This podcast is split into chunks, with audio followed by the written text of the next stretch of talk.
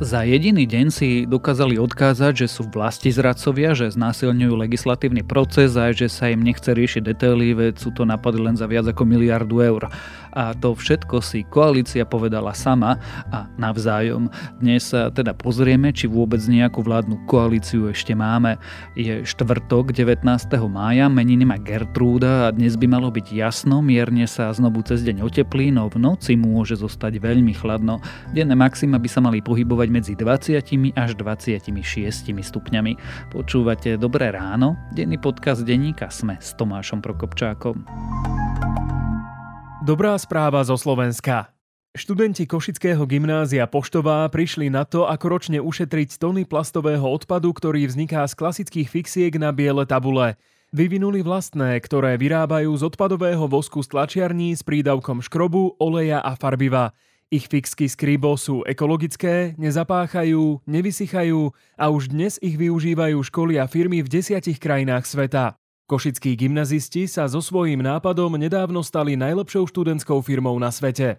A to bola dobrá správa zo Slovenska. Dobré správy pre lepšiu budúcnosť vám prináša Slovenská sporiteľňa. Budúcnosť je vaša.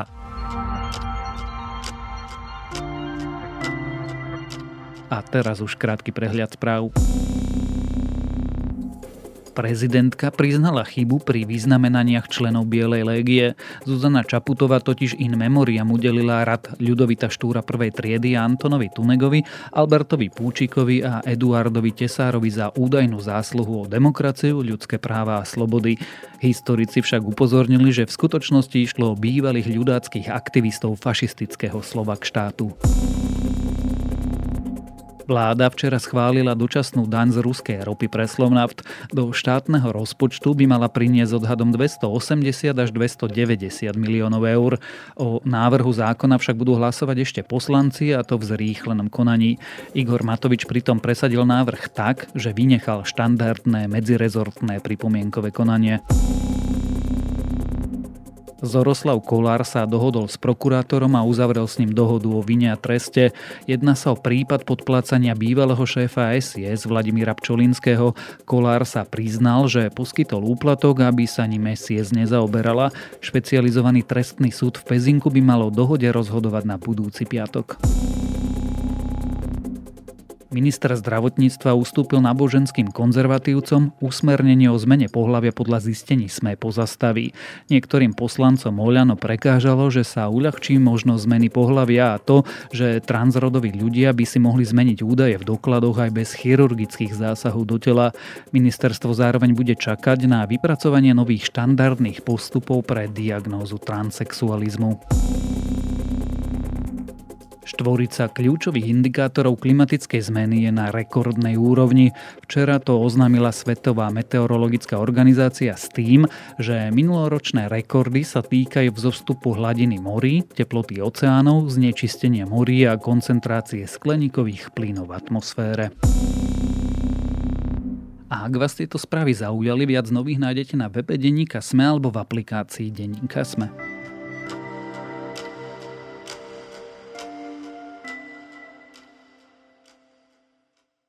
Jeden hovorí o vlasti zrade, druhý o strate zmyslu koalície, alebo konkrétnejšie, ministerka spravodlivosti zdôrazňuje, že podobné znásilnenie legislatívnych procesov ešte nevidela. Igor Matovič vyzýva počas rokovania koaličnej rady na modlenie, minister školstva odkazuje, že na krúžky peniaze sú, ale na platy učiteľov nie a to všetko stihli v stredu a len do obeda. Nekonečný seriál s názvom Koaličná kríza je tu znovu, tentokrát by ale mohla vyzerať vážne.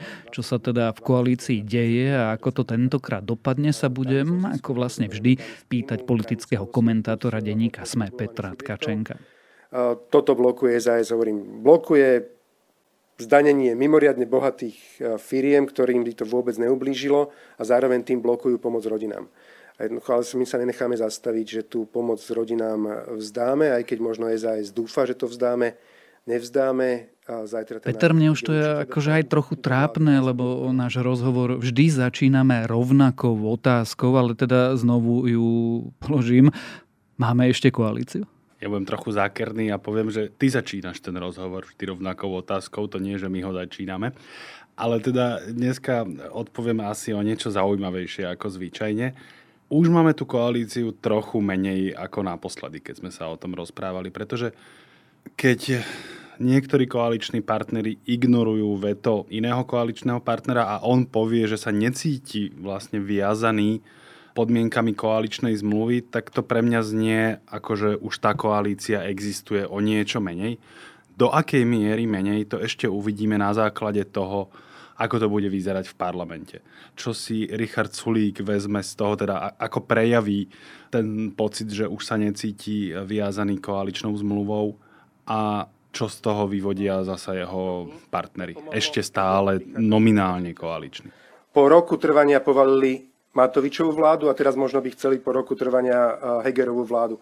To by neprežili preferenčne, prišli by do volieb, ani by sa do parlamentu nedostali.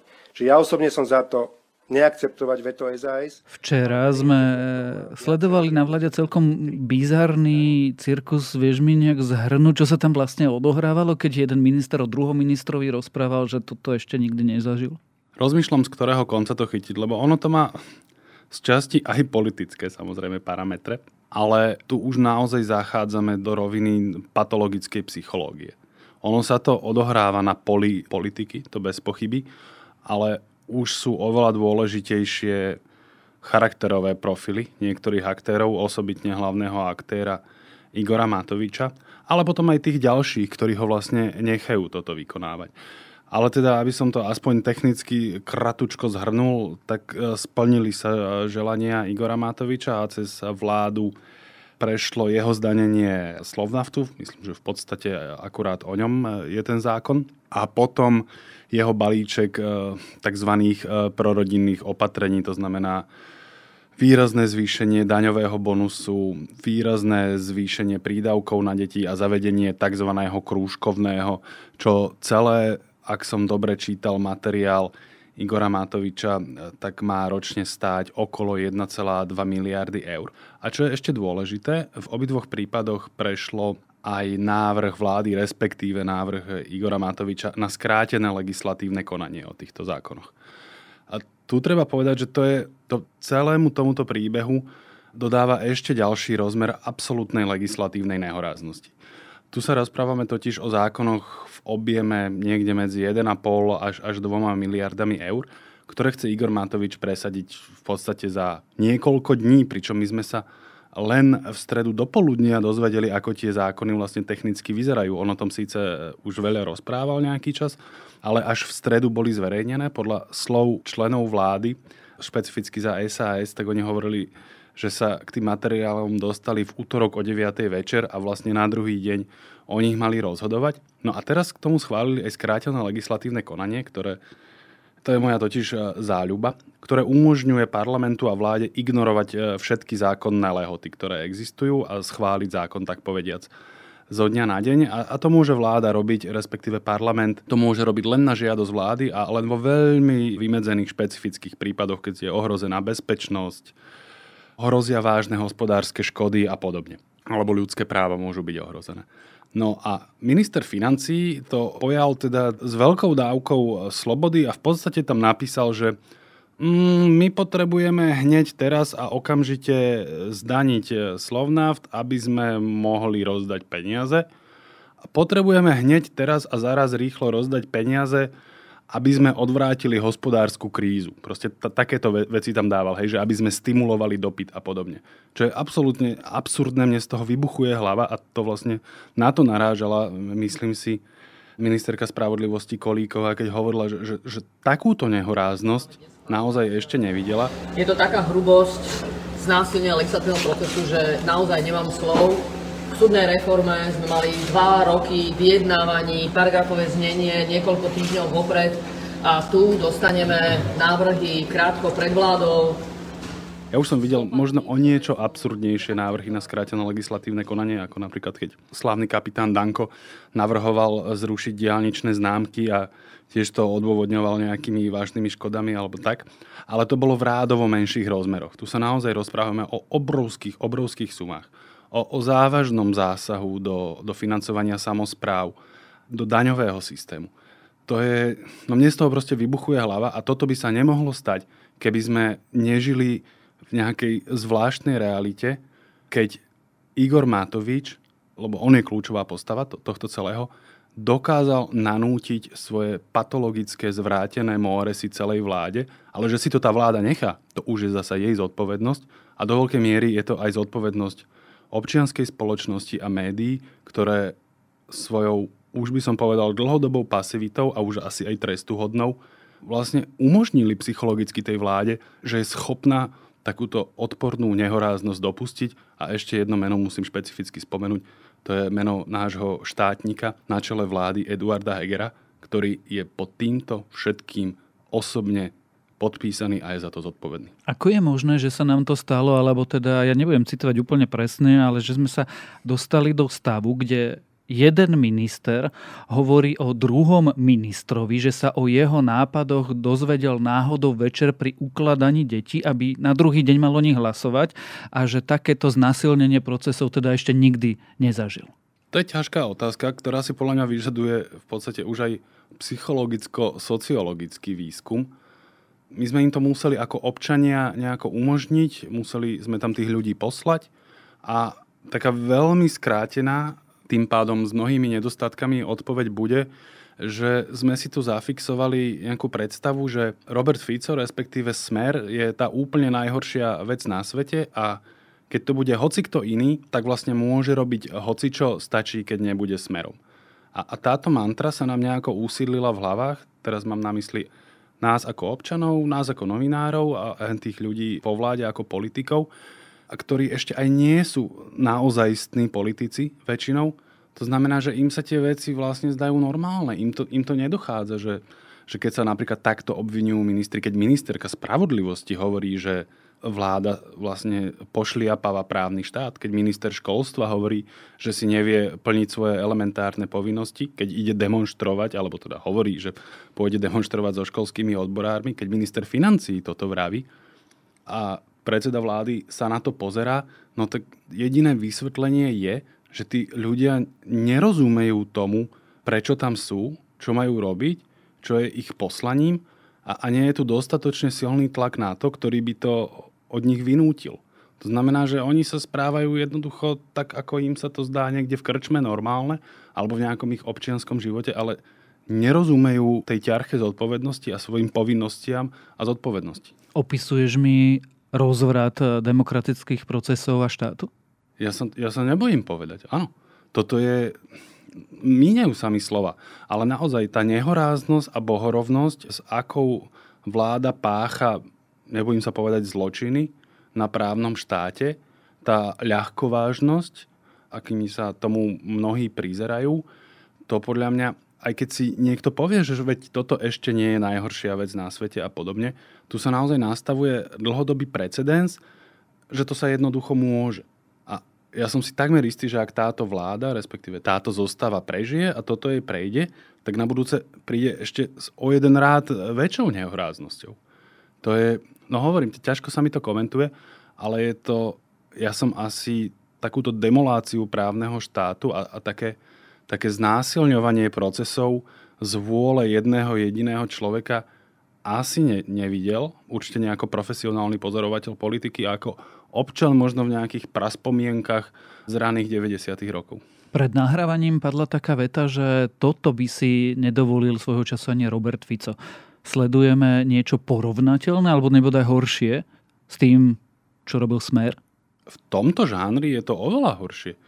Smer nech bol aký chcel, tak napríklad prijímal zákony väčšinou normálne. Samozrejme, že aj, aj tak ako všetky vlády, aj smerácké vlády zneužívali skrátené legislatívne konanie, ale rozhodne nie takto často a v takej intenzite. Počas pandémie sa to ešte dalo nejako s prižmúrenými očami tolerovať, veľakrát to bolo naozaj aj oprávnené, ale toto už jednoducho nie je ten prípad. Žiadnym spôsobom. No a ja si naozaj nepamätám na tento typ excesov, že by ich páchali vlády Smeru. Oni sa samozrejme dobúšťali, nebojím sa povedať, kriminálnych aktov, ale iného typu. Ja si pamätám, keď Pavol Paška si dovolil e, prepísať zákon, myslím, že to bol o sociálnom poistení, niekedy v roku 2007. To znamená, v parlamente sa vtedy schválil taký paškvil, tak on ten čistopis trochu upravil, aby to dávalo zmysel a takto ten čistopis poslal do paláca. A bol z toho oheň na streche, média dva týždne mali vystarané o tému a teraz sa zdá, že ako keby to bolo viac menej všetkým jedno, že samozrejme, že médiá kritizujú ten cirkus, ktorý sa okolo toho deje, ale ten technický proces a to znásilňovanie práva, ktoré sa deje, a to sa deje už vlastne odkedy tá vláda nastúpila, to ako keby bolo naozaj celý čas každému jedno. Ja sa cítim občas aj trochu trápne, že, že sa to snažím vlastne pripomínať a upriamovať na to pozornosť, ale každému je to fakt úplne jedno. Prečo je to každému jedno? Pretože na tej druhej strane je Igor Matovič a ním sa už naozaj nikomu nechce zaoberať. Trochu je to ľuďom aj jedno, pretože vlastne sa tým nikdy príliš nezaoberali. Oni sú to technikálie, vlastne ťažko sa vysvetľuje, že a prečo to nemôžeme schváliť eh, hneď, ale treba čakať neviem ako dlho a absolvovať eh, pripomienkové konanie a tak, keď vlastne ten predkladateľ si aj tak môže urobiť, čo chce, to neznamená, že tie pripomienky musí zohľadniť a tak. Je to proste nuda. Ja tomu aj viem rozumieť, eh, prečo to občanov až tak nezaujíma,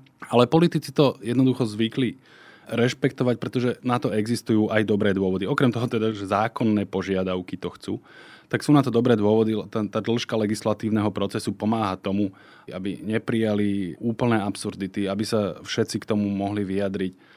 Jednoducho nie je to zbytočnosť, ale ťažko sa to vysvetľuje. No a akurát prišla nová generácia politikov, ktorí sa cítia tým starým svetom a tou starou politikou a tými starými poriadkami ani nie, že nepoboskaní, ale im sa to zdá, že to je zbytočnosť. Že to takí nejakí zlí, starí ľudia si kedysi vymysleli, aby, aby akože mali asi nejakú zábavku medzi sebou, ale oni jednoducho prišli páchať dobro a, a nenechajú si v tom brániť ničím. Keď sme pri tom páchaní dobra, ja mám také dve poznámky počiarov, čo na to napríklad taký útvar hodnoty za peniaze, že sa tu ide použiť miliarda a tuším, oni mali teda sa vyjadrovať k čomukoľvek už v radoch miliónov. Si ma zasiahol na slabom mieste, lebo teda ja si o výkone útvaru hodnoty za peniaze špecificky voči vládnutiu Igora Matoviča myslím svoje a, a to konkrétne to úplne najhoršie. Šéf tohto úradu, istý Štefan Kiš, ktorý aktuálne kandiduje za šéfa NKU a som si takmer istý, že za svoje dobré služby sa tejto funkcie dočká, tak ten bol napríklad v prípade, myslím, že to bola očkovacia lotéria, keď sa ho na to novinári pýtali, že teda či to je efektívne, tak on povedal, že mm, no to ťažko, ale najdrahšie bolo neurobiť nič. To je úplne že perfektné. To znamená, že, že môžeš urobiť hocičo, lebo keby si to neurobil, tak by to bolo vlastne drahšie. No, takže aj tento raz UHP mlčí ak niečo povedal, a to je dokonca pravda, že tento typ výdavkov to nie sú investície. UHP sa má predovšetkým eh, venovať eh, žánru investícií a toto nie je ono. Tam je naozaj pravda, že toto je do veľkej miery rídzo politické rozhodnutie, že ak si politici povedia, že my chceme ľuďom dať viac peňazí alebo nejakým konkrétnym sociálnym skupinám, tak e, tam naozaj UHP nemá moc čo robiť, lebo ak, ako budeš merať hodnotu toho, že napríklad e, istá skupina ľudí bude menej ohrozená chudobou. Toto sa naozaj ťažko meria a v tomto by som sa ich akože trochu zastal. Keby boli ale proaktívni, tak napríklad by mohli klásť otázky, že a aké sú ciele merateľné, ak nejaké sú aké sú merateľné ciele tohto. A dá sa to dosiahnuť nejako inak? Hej, lebo Igor Matovič rozpráva o chudobných rodinách. Hej, tak chceme pomôcť chudobným rodinám, dobre, koľko ich je, ako sa dajú zasiahnuť naozaj na to treba minúť 1,2 miliardy? Ja som si istý napríklad, že nie. No a UHP teda eh, tak nemlčí. Respektíve ešte povedali, že, že nejaký materiál majú, ale ten je predmetom, je to nejaké utajené ochrana diela alebo niečo také. No, Proste veľmi špecifický typ výhovoriek, aby nemuseli povedať, že toto je absolútna fiškálna a politická nehoráznosť. A teraz mám tu druhú poznámku počiarov. Čo toho času premiér Eduard Heger? Ja som od neho nepočul, myslím si, že žiadne vyjadrenie. Ale jemu sa rozpada vláda, akože ak to sledujeme teda aspoň trochu správne. To je tvoja interpretácia, možno do istej miery aj moja. Ale Eduard Heger je totiž typ lídra, ktorý si povedal, že Veď e, on chce byť naďalej premiér a on si to vymyslel tak, že najväčšiu šancu byť naďalej premiérom bude mať, keď nebude robiť nič.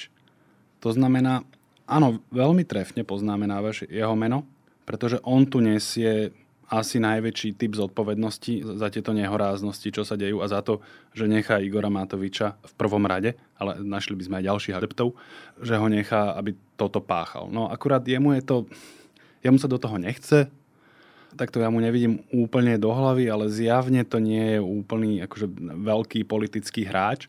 To znamená, že on to obhajuje tým, že on nechce vlastne vynášať spory von, on to tam akože v pozadí a tak. No ale v skutočnosti výsledkom je, že má vládu, ktorá nemá právo byť vládou. Ktorá sa spreneverila svojmu mandátu, lebo napríklad právny štát sa mi zdá, že to bol pomerne dôležitý aspekt, s ktorým uh, išli dnešné vládne uh, strany do volieb. Takisto, myslím si, že to bol občan Eduard Heger, ktorý ako minister financí rozprával niečo o, o, o tom, ako 10 krát obracajú každý cent pred tým, ako ho minú, no tak uh, teraz asi tak 12 miliard centov obrátili za, za pol hodinu. No ale on na to kašle. Čiže je dôležité naozaj spomínať jeho meno, pretože on si tu na neplní ani nie že domácu úlohu, ale podľa mňa svoje pracovné povinnosti. Lebo mať funkčnú vládu, ja si myslím, že je tak povediac v popise práce predsedu vlády a on za toto skladá účty pred nami všetkými občanmi a keď to nie je schopný robiť, ja chápem, že to je politicky náročné, vynútiť si tam poriadok, ale ak sa to nedá, no tak nech tam nie je. Tak nech povie, že on jednoducho nie je schopný si plniť svoju úlohu, to nie je žiadna hamba a nehotiaľ ide preč. Lebo oveľa väčšia hamba a s oveľa, oveľa, oveľa väčšími následkami je, keď e, takáto karikatúra vlády, ktorá svoju činnosť simuluje škodením, keď naďalej je vo funkcii. Opýtam sa úplne explicitne, ty si to predchádzajúce odpovedi naznačil. Máme ešte funkčnú vládu? Funkčnú v zmysle, že prijíma rozhodnutia áno, ale funkčnú v zmysle, že si primeraným spôsobom plní svoje povinnosti a nielen tie, ktoré jej ukladá zákon, ale ku ktorým sa sama prihlásila. Tak v tomto zmysle nie. Ja si dovolím takú nadinterpretáciu a tým ma v odpovedi úplne pokojne oprav, ale keď teda sledujeme Igora Matoviča a Richarda Sulika, ja si teda o ani jednom z nich nemyslím nič pekné, ako sa vmanévrovávajú do nejakých pozícií, dokonca extrémnych, e, nepripomína to situáciu pred pádom radičovej vlády? Vo viacerých aspektoch áno. Mňa zaujalo, keď e, ten spôsob, akým Igor Matovič e, začal bojovať, keď na Facebook dal tie svoje tabulky s prepočtami, kde obvinil SAS, že takúto pomoc rodinám blokuje, tak ja som si hneď spomenul na brožúrku Euroval cesta k socializmu, ktorú v predvečer pádu vlády e, vydala Sloboda a Solidarita. Potom prišlo aj obvinenie e, z vlasti zrady. S tým tiež Richard Sulík veľmi energicky narábal počas tej eurovalovej krízy. Takže áno, pripomína mi to tú situáciu. Zdá sa mi, že, že stále eskaluje a teraz vidím pomerne málo priestoru na deeskaláciu. To ešte bude záležať od toho, ako sa to vyvinie v parlamente a kto si z toho čo vezme. Lebo tie veci ešte nie sú schválené, ešte kľúčové bude, ako a čo sa odhlasuje v parlamente. Vidíme tzv. chicken game, že už sa nedá uhnúť? To si myslím, že nie je ono, lebo vlastne Richard Sulík v zásade ustúpil v tom zmysle, že povedal, veď tak si to schválte a mne je to v zásade jedno, ale bude im to naďalej kritizovať. Nie je to game of chicken, podľa mňa. Na záver teda úplne pochopiteľná, predvídateľná otázka. Ako to celé dopadne? Najviac bude závisieť, hovorím, od toho hlasovania v parlamente a čo si kto z toho vezme.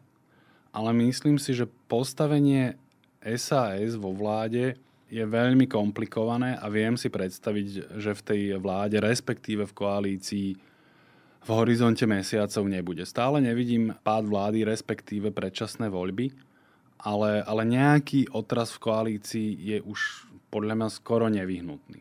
Vieš si predstaviť eh, budúcu vládnu koalíciu na pôde tohto parlamentu, v ktorej bude Peter Pellegrini? Nie. Tak eh, uvidíme, ako to celé dopadne. O koaličnej kríze, ktorá tentokrát krízou naozaj je, sme sa rozprávali s politickým komentátorom denníka SME Petrom Tkačenkom. Ako sa z garážovej firmy môže stať spoločnosť s miliónovými tržbami? Volám sa Adela Vinceová a aj túto otázku som položila Marošovi Černému, Filipovi Fraňovi a Ivanovi Zeliskovi zo spoločnosti Rosum Integration. Ak chcete vedieť, aké sú ich triky, vďaka ktorým sú úspešnejší ako konkurencia a kde vám pripraví kávu prvý robotický barista, vypočujte si podcast o úspešných slovenských podnikateľoch Prečo práve oni. Jeho štvrtú sezónu vám prináša EY a nájdete ho vo všetkých podcastových aplikáciách.